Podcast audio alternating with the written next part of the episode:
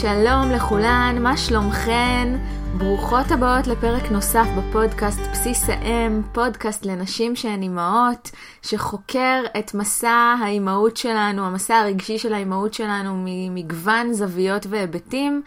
אמ, שקשורים לפסיכולוגיה חיובית, שקשורים לפסיכותרפיה, שקשורים לגוף, לנפש, לרוח, אה, כל הנושאים שאני באופן אישי עוסקת בהם ומתעניינת בהם. אני רוצה להודות לכן על השותפות בפודקאסט הזה, אני ממש מרגישה שיש לי שותפות לדרך. שמגיבות, ששולחות רעיונות, שמשתתפות, שמשתפות חברות, אה, וזה מאוד מחמם את הלב ונעים. אה, והיום אני רוצה לדבר על נושא שמאוד מאוד קרוב לליבי, מה בין ריצוי לשליטה. אני מהמרת על זה שמבלי להכיר אתכן, את כולכן, את כל מי שמאזינה לפודקאסט הזה, אני מהמרת שהרבה מאוד מכן, מאיתנו, נשים מרצות שהיו ילדות מרצות. אמ, כמובן שהנושא הזה קרוב לליבי, כי גם אני הייתי אה, ילדה מרצה, גם בזירה החברתית וגם בזירה המשפחתית. אה, הייתי מאוד מאוד עסוקה בלעבוד בלהיות ילדה טובה. הילדה שהציונים שלה גבוהים, שלא עושה בעיות, שתמיד uh, מקשיבה למה שאומרים.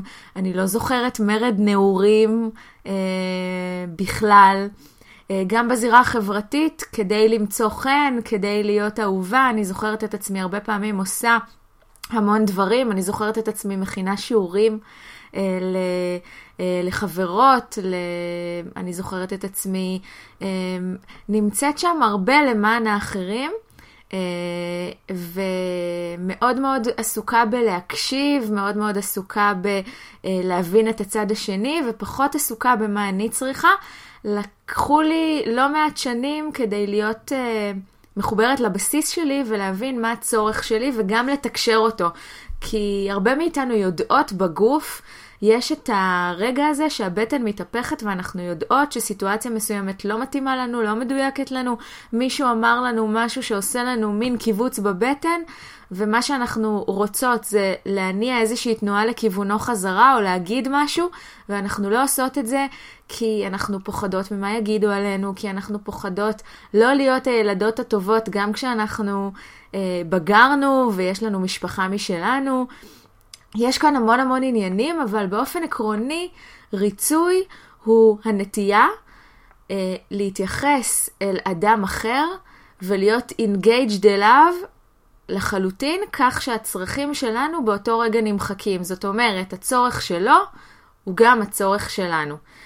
תחשבו, כאימהות, כמה קל ומפתה זה לגדל ילדים מרצים, כי הילדים המרצים הם הגזרה השקטה שלנו, כמו שאנחנו היינו בשביל ההורים שלנו. הגזרה שבה הכל עובד, הכל מתפקד, אה, אין הרבה טנטרומים, אין הרבה התפרצויות זעם, כשאנחנו אומרים משהו פעם אחת, אז עושים, ויש משהו מאוד מאוד מפתה בדבר הזה. היום אני רוצה לדבר גם על הרווחים וגם על המחירים של הריצוי. אה, בצורה מאוזנת, כך ש... כל אחת תבחר בביתה עם ילדיה ובעיקר בעיקר עם עצמה, כי זו הסיבה שאנחנו כאן, אה, לעשות למען עצמנו ולהתפתח בעצמנו, אה, את הבחירה אה, שקשורה לריצוי. אז, אז, אז בעצם ריצוי, אמרנו, זה, זה אומר שבאוטומט שלי, אדם אומר לי משהו, או מביע איזשהו צורך בפניי, ואני כל כולי מתגייסת כדי לעזור לו. ו... והרבה פעמים אנחנו מקדישות שנים רבות כדי להיפטר במרכאות מהאוטומט הזה ולהגיד, אני לא רוצה יותר לרצות, אני רוצה לתת כבוד לצרכים שלי, אה, לתת אה, אה, מקום לצרכים שלי, להבין אותם, והרבה פעמים ב... מתוך רצון ללכת רחוק מהריצוי, אנחנו עושות מין תנועת מטוטלת כזאת לצד השני לחלוטין של הספקטרום, שזה אומר רק אני והצרכים שלי. ואגב, זה בסדר, גם אני עברתי דרך כזאת, הייתה לי תקופה מאוד מאוד מרדנית. אמנם זה לא היה תואם גיל, נגיד ככה, זה היה סביב גיל 30 אני מרגישה, תקופה כזאת מרדנית ש, אה, שהצרכים שלי היו יותר חשובים, כי הרגשתי שבעצם בתוך המסע שלי אני בכלל צריכה להתאמן בלהבין מהם הצרכים שלי ולתקשר אותם החוצה, ויכולתי לעשות את זה רק בקיצוניות, רק ב, אה, באמצעות שחרור כעס, כי כאמור, אם הקשבתן לפרקים הקודמים, אתן אה, יודעות שלי יש דיאלוג מורכב עם הרגש הזה, עם כעס. אז מתוך רצון להתאמן על הדבר הזה, הלכתי למקום קיצוני, והיום אני מרגישה שאני יותר מאוזנת. אני גם, גם במקצועי, מטפלת, והמשמעות בטיפול הוא הרבה מאוד להיות קשובה לצרכים של מישהו אחר. אבל שיטת הטיפול שלי היא גם שיטה כזאת שמביאה את עצמי לחדר ואת מה שאני מרגישה ואת התחושות שלי ואת הרגשות שלי והרבה פעמים יש מין דיאלוג כזה במטרה לייצר בינינו משהו שמאפשר למטופלת שלי לצאת החוצה לעולם ולתרגל את אותו הדבר שעשינו ביחד, וכשעשינו ביח... אותו ביחד זה היה בסביבה יותר מוגנת. אז ריצוי, לפחות כמו שאני רואה את זה, אמ, מניח איזושהי סביבה פנימית פחות מוגנת, פחות בטוחה. אני מאוד צריכה את הפידבקים של האדם האחר כדי שיתיישב משהו בתוך עצמי. ו- ואני רוצה כהתחלה, לפני שאנחנו מדברות על כלים פרקטיים, לפני שאנחנו מדברות בעצם על כל דבר אחר, אני רוצה רגע, דקה, אה, זה נשמע כמו דקה דומייה, אבל זה לא, דקה לתת ריספקט למנגנון הזה. אה, המנגנון הזה הוא מנגנון חשוב, הוא מנגנון שכל אחת מאיתנו ששותפה, ששותפה לו, פיתחה בגיל מאוד צעיר כדי לשרוד. המנגנון הזה שמר עלינו ממש לא רע עד עכשיו, ושירת אותנו נאמנה, ויצר מצב שהיינו אהובים, והיו לנו חברים, והמשפחה כיבדה אותנו, ואלה לא דברים רעים כשלעצמם. אז אני רוצה רגע שנקדיש מרחב לעשות כבוד לאוטומט הזה. אנחנו לא רוצות לדרוס אותו, אנחנו לא רוצות לרמוס אותו, אנחנו לא רוצות להיפטר ממנו בצורה גסה, יש בו גם יתרונות, יש בו גם רווחים. אמ, חלק מהיתרונות קשורים במה שומר עליי, וחלק מהיתרונות קשורים באיכויות שנגזרות מתוך הריצוי. אה, למשל, אני יכולה לחשוב על רגישות. הרבה מתקופת הילדות שלי אה, אמרו עליי, וגם אני חשבתי על עצמי, שיש לי רגישות יתר. והמושג הזה, רגישות יתר, הוא מושג בעייתי בעיניי, כי הוא מניח שיש איזושהי סקאלה דמיונית, ש... עם כפתור דמיוני, שאומר מכאן והלאה זה יתר, מכאן ומטה זה חסר, ובדיוק בדיוק איפה ששמתי את הכפתור, זו הרגישות האולט... האולטימטיבית, המאוזנת, שאליה אני רוצה לשאוף. אז היום, כשאני בוגרת יותר ועברתי אה, תהליך או שניים בחיי, אני יכולה להבין שהמושג הזה הוא מושג בעייתי, אה, מושג ששם איזושהי פתולוגיה במרכז, והיום אני לא חושבת שיש לי רגישות יתר. היום אני מבינה שמתוך הריצוי וכקשר ישיר אליו, הרגישות שלי היא מתנה מאוד גדולה.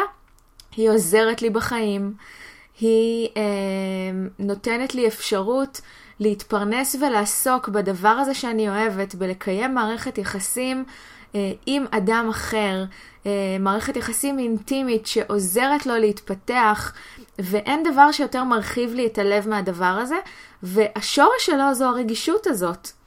Uh, עוד, uh, עוד uh, מתנה מאוד מאוד גדולה, שהיא גם קשורה לילדים המרצים שלנו ולילדים המרצים ש- שאנחנו, היא היכולת לחוש אמפתיה.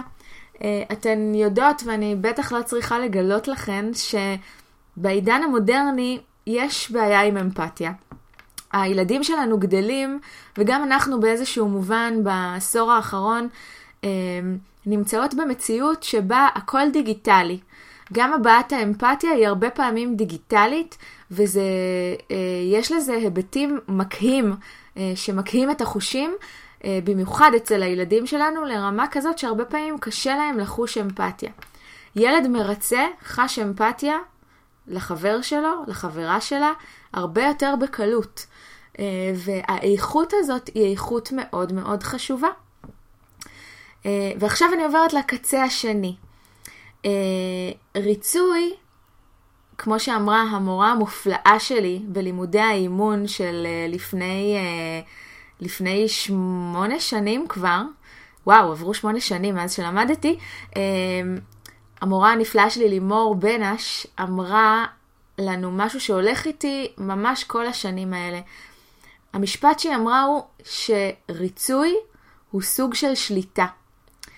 ואני מודה שבשמיעה ראשונה האוזן שלי לא ממש הבינה למה מדובר. מה זאת אומרת ריצוי עוד סוג של שליטה? להפך, כשאני מרצה מישהו, באותו רגע אני מאבדת שליטה, כי אני כבר לא קשובה לצרכים שלי, אני כל כולי קשובה לצרכים שלו, ואם הוא יגיד שהצורך שלו הוא כזה, אז אני כל כולי איתו, ואיפה השליטה שלי? אני כמו מין עלה נידף אל מול רצונות של אחרים. ואז שאלתי אותה את השאלה הזאת, והיא ענתה לי, שבעצם באמצעות הריצוי אנחנו שולטות במערכות היחסים שלנו. זאת אומרת, ברגע שאני מרצה את אימא שלי, את אחותי, את הילד שלי, את אה, בן הזוג שלי, את החברה שלי, אני שולטת בקשר. והשליטה הזאת הרבה פעמים מחבלת ביכולת ליצור מערכת יחסים אמיתית, אותנטית, שמבוססת על פגיעות, שמבוססת על אמון, שמבוססת על קשר. הדברים האלה הרבה פעמים הם תת-קרקעיים ולא מדוברים, אבל זה כן מחלחל לקשר, ומתישהו האדם המרצה, או האדם שמרצים אותו, יגידו, פוס משחק.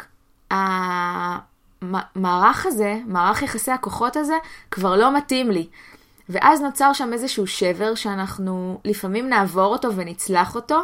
אה, זה כמו שדיברנו בפרק על זוגיות, שהרבה פעמים נוצרת אה, בזוגיות אה, מין מערכת כזאת של תפקידים, שאם אני הסופרמן ואת האישה הנזקקת שאני מציל, ופתאום לא בא לך להיות זאת שאני מציל, כי את מבינה שאת יכולה להסתדר לבד, נוצר שם איזשהו שבר, כי שברת את הכלים באיזשהו אופן.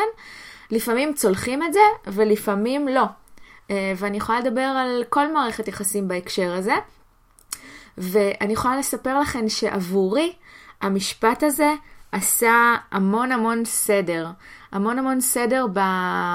בהבנה של מנגנון הריצוי שלי, שבעצם אומר, אני שולטת, ו...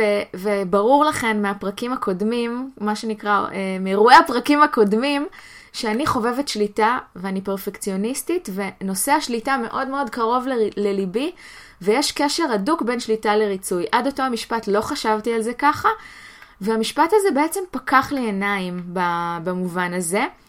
אמ, ו... וההבנה הזאת גרמה לי לעצור רגע כשאני מזהה את מנגנון הריצוי, ומנגנון הריצוי הוא מופיע כי הוא חלק ממני וכנראה תמיד יהיה. אה, אז אני לא רוצה לדרוס אותו, אני לא רוצה לרמוס אותו. מעבר לזה שאני לא רוצה, אני גם מבינה, שוב מאירועי הפרקים הקודמים, אני גם מבינה שלא יעזור לי לרצות לרמוס אותו. מעצם זה שאני רוצה לרמוס אותו, אני רק אגביר אותו יותר. אז אם אני מבינה את כל זה, אז אני גם מבינה שהוא יצוף והוא יצוץ מתישהו במהלך חיי, תוך כדי מערכת יחסים עם מישהו. אם, אה, אם זה בעבודה, אם זה במרחב הזוגי, אם זה במרחב המשפחתי. ואני רוצה רגע לזהות את הרגע שבו הדבר הזה תוקף אותי, אני רוצה לזהות את הרגע שבו, שבו מנגנון הריצוי תוקף אותי, ואני רוצה לעשות לעצמי תמרור עצור דמיוני. וכשאני בתוך תמרור העצור הזה, ו... ותמרור העצור הזה לא דורש הרבה זמן, אני מדמיינת uh, מישהי שמאזינה ואומרת, מה כל העצירות האלה עכשיו? אנחנו חיות בעולם מטורף, אנחנו אה, מגיעות מהעבודה עם לשון בחוץ לצהרונים, לילדים, אה, רצות ממקום למקום כל היום. נכון, אני אתכן, אני חיה את המציאות הזאת גם, אבל העצירה הזאת יכולה להימשך חצי דקה. וזה מספיק כדי לעשות איזשהו shift, איזשהו מעברון ב state of mind שלי. אז ברגע שאני עוצרת, אני קודם כל שואלת את עצמי, איזה כפתור נלחץ לי. אני, א', מגיעה ממקום של כבוד למנגנון ההגנה הזה, ששמר עליי, ששומר עליי, אבל אני רוצה להסתקרן לגביו, אני רוצה לשאול את עצמי, מה הוא בעצם מנסה להגיד לי ומה קורה לי עכשיו. אז אני מבינה איזה כפתור נלחץ. למשל, כשמנגנון, כשמישהי מבקשת ממני משהו. אה, כשחברה מבקשת ממני טובה. והאוטומט שלי הוא ברור, אני אעזור לה. אבל אז אני רגע מזהה את הקיבוץ הזה בבטן ואני אומרת, לא מתאים לי לעזור לה, לא בגלל שאני לא רוצה לעזור לה, אלא בגלל שמחיר הוויתור בלעזור לה יהיה מחיר שבו א', אולי אני מרגישה מנוצלת, וב', אולי זה על חשבון הזמן שלי עם הילדים, הזמן שלי עם בן הזוג שלי, שהוא חשוב לי לא פחות. ואז אולי אני יכולה לתקשר לה, תשמעי, אני ממש ממש רוצה לעזור לך, אבל לצערי יש לי תוכניות אחרות כרגע. לא חייבים לשתף בדיאלוג הפנימי הכמוס שלנו, אלא ממש לעשות איזה, איזה 360 כזה של, של טיול בתוך עצמנו. ממש ככה אני קוראת לזה, טיול.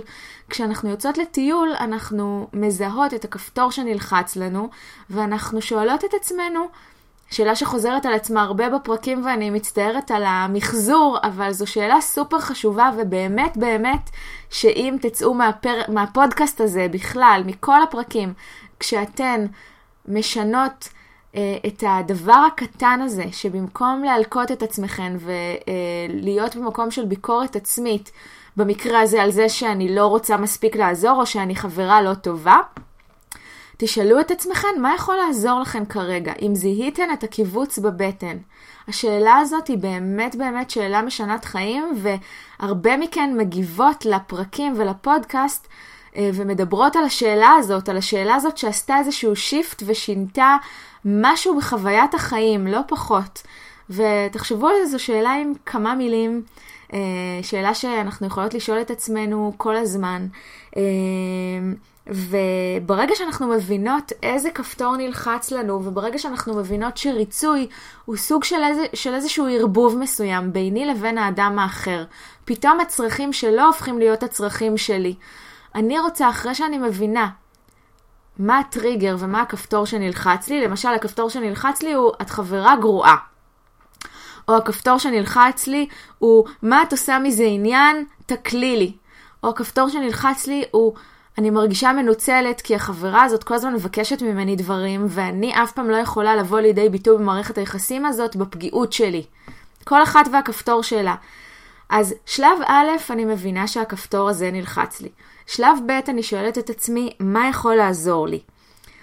שלב ג', שלב ג' וב' הם די ביחד בעיניי. שלב ג' אומר, אני עושה הפרדה. אני עושה הפרדה בין הצרכים שלי לצרכים שלה. אני עושה הפרדה בין מה שלי למה שלה. ואיך אני עושה את ההפרדה הזאת? קודם כל, אני מזהה מה הצורך שלי, אני מזהה מה הצורך שלה, אני רואה האם אנחנו יכולות להיפגש באמצע בצורה שלא תגרום לי לוותר על עצמי לחלוטין, אבל כן תגרום לי לעזור, כי בכל מקרה אני רוצה לעזור. לפעמים זה אפשרי ולפעמים לא. אני עושה את זה בעקבות, באמצעות קו דמיוני, דיברנו על זה בפרק אה, ילדות של החיים, זוכרות? קו דמיוני כמו שעשינו כשהיינו ילדות, ביני לבין האדם האחר, ממש לדמיין את הקו הזה, לדמיין מה הצורך שלי, מה הצורך שלו. והכלי השני, שגם עליו דיברנו, הוא חיבור לגוף. כשאני מתחברת לגוף שלי, כשאני מתקרקעת, אפרופו הפרק על קרקוע, כשאני אה, נושמת, כשאני עם הרגליים על הקרקע, כשאני מרגישה את עצמי מקורקעת עם קרקע בטוחה, ואני כאן חוזרת לתחילת הפרק שבו דיברנו על זה שריצוי מגיע הרבה פעמים ממקום של קרקע לא בטוחה, כשאני עושה לעצמי קרקע בטוחה, יותר ברור לי, יותר ברורה לי הדרך, יותר, ברורה, יותר ברור לי מה אני רוצה, יותר ברור לי איך אני רוצה, ויותר ברור לי המסר. וכמו תמיד, ככל שאנחנו עם מסר ברור, כך הצד השני יותר מקבל אותו. ככל שאנחנו יותר שלמות עם עצמנו ועם המסרים שלנו, ככה האדם שמולנו יכיל ויקבל על זה, אה, את זה יותר טוב. אה, הדבר הבא שהייתי ממליצה לכן אה, הוא להפריד בין מה שבשליטתי לבין מה שלא בשליטתי. לפעמים הצורך שלי יהיה בהתנגשות עם הצורך של הילד שלי. למשל, נותנת דוגמת רחמנא ליצלן שירותי הרווחה, בסדר? תישארו איתי. למשל, הילדות שלי מבקשות אה, שאני אשחק איתן בלגו. אני לא יודעת אם דיברתי את זה, על זה איתכן בעבר, אבל אני שונאת לשחק בלגו. שונאת את זה. מעדיפה משחקי דמיון אה, אחרים, מעדיפה יצירה, מעדיפה לשחק במשחקי קלפים כמו טאקי, כמו אה, ארבע בשורה. אלה המשחקים שאני אוהבת לשחק, וגם, בינינו, לא תמיד. לגו באמת, לא התחברתי לזה אף פעם, אולי כשהייתי ילדה מאוד קטנה, אבל באמת לא אוהבת לשחק בלגו. והבנות שלי מאוד אוהבות לשחק בלגו. עכשיו אנחנו בהתנגשות צרכים, אם אני איתן לבד בבית והן מאוד מאוד רוצות לשחק בלגו, ואני מאוד לא אוהבת לשחק בלגו, יש כאן התנגשות צרכים. הצד המרצה שלי יגיד, יאללה יאללה, איזה אימא גרועה, את מה את בכלל נותנת מקום לחוסר הרצון שלך? מה הוא רלוונטי בכלל חוסר הרצון שלך? שבי על השטיח, שחקי איתם בלגו וכולם יהיו מרוצים. אז זהו, שלא. כי אם אני אשב איתן על השטיח ואשחק איתן בלגו, אני לא אהיה מרוצה. אני ארגיש שמשהו בתוכי ויתר. עכשיו, אני לא אומרת, אם זה ממקום של בחירה, לפעמים אנחנו נוותר וזה בסדר, אני לא משלה את עצמי שכל אחת יכולה לעשות uh, את הדברים בהתאם רק לצרכים שלה. יש מצבים הרבה יותר מורכבים, יש התנגשויות יותר מורכבות, יש מקרים בעבודה שאנחנו נדרשות לרצות מישהו אחר, יש מקרים שאנחנו יכולות לעמוד על שלנו יותר, אבל באופן עקרוני, מה שהייתי רוצה בעקבות העצירה הזאת, אה, הוא להשיג מקום של בחירה. לעצור, לבחון, להסתכל על, הבר... על הדברים מפרספקטיבה ולבחור את הבחירה שלי. לשאול את עצמי מה אני בוחרת, מה אני בוחרת כאן. יכול להיות שהבחירה תהיה נאמנה לאוטומט שלי וזה בסדר גמור, אבל זה בסדר גמור מתוך זה שזיהיתי את האוטומט, עצרתי, זיהיתי את הכפתור שנלחץ, שאלתי מה יעזור לי ובחרתי בחירה מושכלת מודעת ללכת איתו, ללכת עם האוטומט. אם נחזור לדוגמת הלגו, הבנות שלי כבר יודעות שאני לא משחקת בלגו.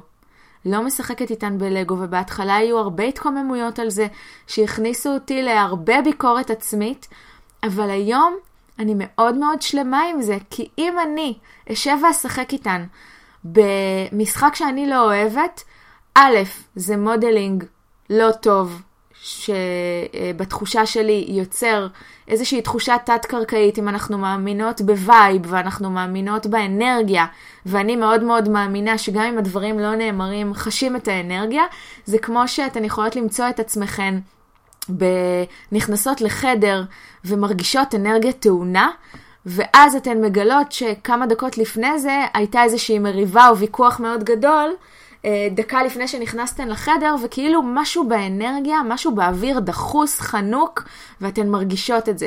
אז אני טוענת שהילדים שלנו מרגישים את זה כמונו, ואולי אפילו יותר, כי הם ממש ברומטר לדברים האלה.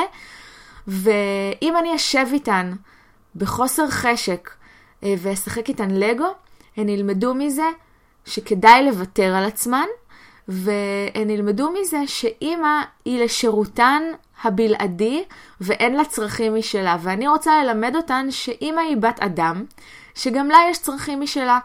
עכשיו, אני לא אומרת, לפעמים, לעיתים רחוקות, אני כן אשב ואשחק איתן לגו, אבל זאת תהיה הבחירה שלי, ואני אגיד להן, אתן יודעות, אני לא באמת אוהבת לגו, אבל בא לי לשבת איתכן ולראות מה אתן עושות. זה גם קורה לפעמים.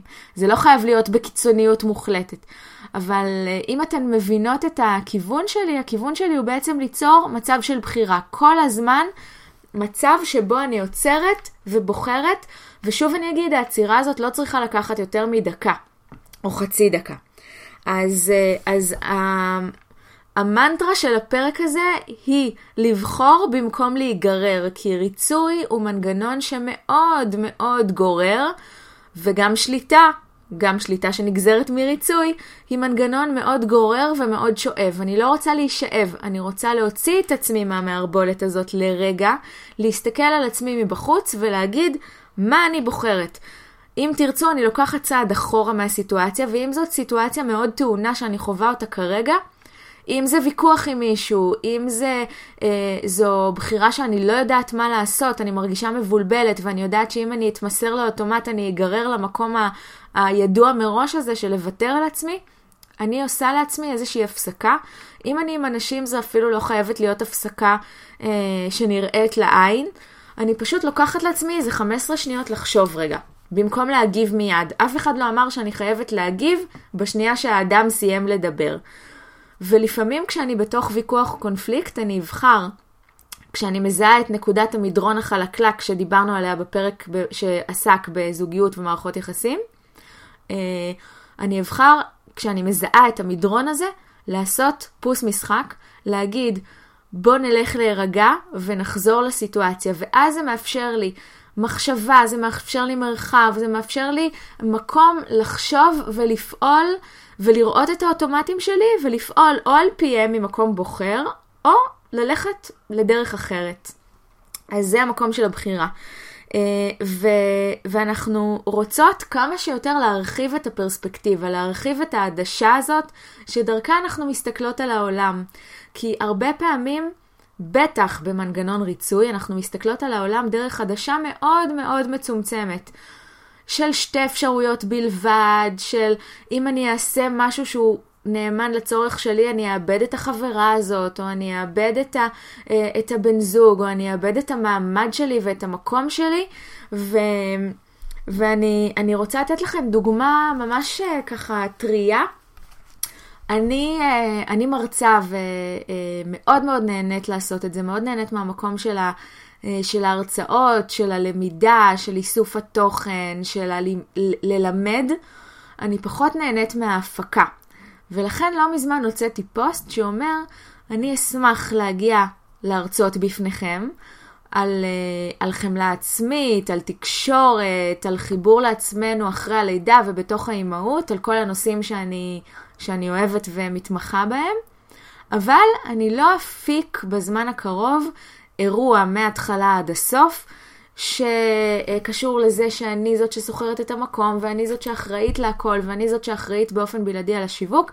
אם תרצו, מוסדות, ארגונים, אה, מישהי שמוכנה לנדב את הבית שלה ו- ויש לה קבוצת חברות, אם תרצו, לכל מקום אני אגיע. זה היה הפוסט. וקיבלתי הודעות בפרטי שזה נורא נורא חבל, כי הן דווקא, כי מישהי דווקא לא הצליחה לקנות כרטיסים בדיוק להרצאה הזאת או הקודמת, אה, ונורא חבל לה לפספס.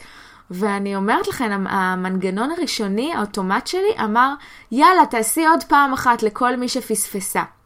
אבל הקול הפנימי שלי היה כל כך חזק, שאני לא רוצה לעשות את זה, שאני לא רוצה להפיק ככה אה, בתקופה הקרובה. ושוב, זה לא לנצח, זה לא לתמיד, זה בתקופה הקרובה, עד שאני ארגיש את הקריאה הפנימית לעשות משהו אחר. והייתי צריכה לעמוד מולה, ומנגד להרגיש את הקול הפנימי שלי ולהגיד לה, זאת הבחירה שלי, מה שכן אפשר הוא שתזמיני אותי אה, לארגון שלך או לבית שלך, זה מה שאפשר כרגע מבחינתי. זה היה סופר קשה וסופר לא נעים, אבל עשיתי את זה והרגשתי אחרי זה כאילו סלע יורד לי מהלב. אה, וזו רק דוגמה אחת, אנחנו נתקלות בדוגמאות כאלה ממש כל היום, ואם אנחנו מרצות, הרבה פעמים אנחנו לא נזהה אותם, את הדוגמאות האלה, מרוב שהן עמוק עמוק בתוך ה-DNA שלנו. אז אם אני עושה איזשהו סיכום לפרק הזה, אז אנחנו, אנחנו מדברות בעיקר, בעיקר הנקודה המרכזית בו, היא המקום של הבחירה, היא המקום של לקחת צעד אחורה, להתבונן על הדברים מפרספקטיבה, שזה לפעמים לוקח לא יותר מחצי דקה, ולראות מה הכפתור שנלחץ אצלי, לכבד את הכפתור הזה ששומר עליי, ושזכיתי בעקבותיו להרבה רווחים בחיים האלה. אה, להבין שריצוי הוא עוד סוג, הוא עוד, היא עוד סוג של שליטה, ריצוי הוא, סליחה על הטעות, אה, עוד סוג של שליטה, אה, להבין מה המקומות שהשליטה האלה נותנת לי, מה המקומות שבהם אני מפסידה, ולעשות בחירה אמיתית ממקום שגם רואה אותי וגם רואה את הצד השני, ולפעמים הבחירה תהיה להיות נאמנה לצורך שלי, וזה יהיה בהתנגשות עם הצורך של האדם השני, ולפעמים אנחנו נמצא את עמק השווה ואת המקום באמצע. כל הדבר הזה הוא למידה, כי ריצוי הוא מנגנון שבו אני לחלוטין engaged לצרכים של האדם האחר ושוכחת את עצמי. אז אם הפרק הזה אה, ייתן משהו, אז אני מבקשת שלא נשכח את עצמנו, לא כל כך בקלות. ושהדברים יהיו ממקום של פרספקטיבה, ממקום של בחירה, ממקום של עצירה וקרקוע, ממקום של הבנה של מה עובר עליי, ממקום של, אה, של לבחור כך או אחרת, אם זה מתוך בחירה, זה ממש ממש בסדר. וכמו תמיד, אתן אה, מאוד מאוד מוזמנות אה, לשתף אותי. בהגיגים שלכן, באיך הולך לכן להתאמן על הדברים, במה זה עושה לכן, במה אתן לוקחות מהפרק הזה, להציע עוד רעיונות. אה, וממש ממש לסיום אני אספר לכן על שירות חדש שאני מציעה שבעיניי קשור קשר הדוק לפרק הזה. אני מציעה שירות של אימון לבעלות עסקים, שבעצם נוגע גם במקומות הרגשיים של מה קורה לי כשאני יוצאת החוצה. האם המסר ש, אה, שאני מוציאה לעולם הוא מסר שאומר, אה, אני נותנת את מה שאחרים רוצים לשמוע, או שאני נאמנה לקול הפנימי שלי, ואם אני נאמנה לקול הפנימי שלי ופוגשת בחוץ ביקורת, או פוגשת בחוץ איזושהי דעה שאני... שאני חווה כחוסר אהבה, מה אני עושה עם זה? מה הדבר הזה ש, אה, שקורה לי כשלקוחה אומרת לי שהיא מרוצה או לא מרוצה, או כשאני מעלה פוסט שיווקי בפייסבוק ואני מקבלת עליו שני לייקים. אה, מה קורה לי במקומות האלה? מה קורה לי במקומות של המוטיבציה? אה, במקומות של הגלים של בעלות עסקים, של, של עצמאיות, שאנחנו מאוד מאוד חוות אותן בתחושה הזאת שאם אני לא אעשה אז כלום לא יעשה, אבל אם אני עושה ולא מקבלת פידבק כמו שאני רוצה לקבל, אני הרבה פעמים מרגישה צורך להשתבלל, ו... אה, וההשתבללות הזאת הרבה פעמים קשורה לביקורת עצמית ותחושה שאני לא מספיק טובה ואין לי מה לתת לעולם. אז גם את ההיבט הרגשי הזה וגם את ההיבט הפרקטי, כי אה, בשנים שאני עצמאית צברתי הרבה מאוד ידע על שיווק, על כתיבה, על איך מוציאים את עצמנו לעולם, ואני מוצאת את עצמי הרבה מייעצת עליו לנשים שאני פוגשת. אה, והשילוב הזה בין העומק לתכלס, בין הרגשי לפרקטי, הוא בדיוק הלב של האימון הזה, אז אם את מישהי זה מעניין, היא מוזמנת לפנות אליי, ואני מאחלת לכן עד הפרק הבא להתאמן על המקום הזה של הבחירה, להתאמן על המקום הזה של לזהות את הצורך הפנימי שלי ולמצוא את עמק השווה ו, אה, ולעצור, לעצור ממש בכל ההיבטים.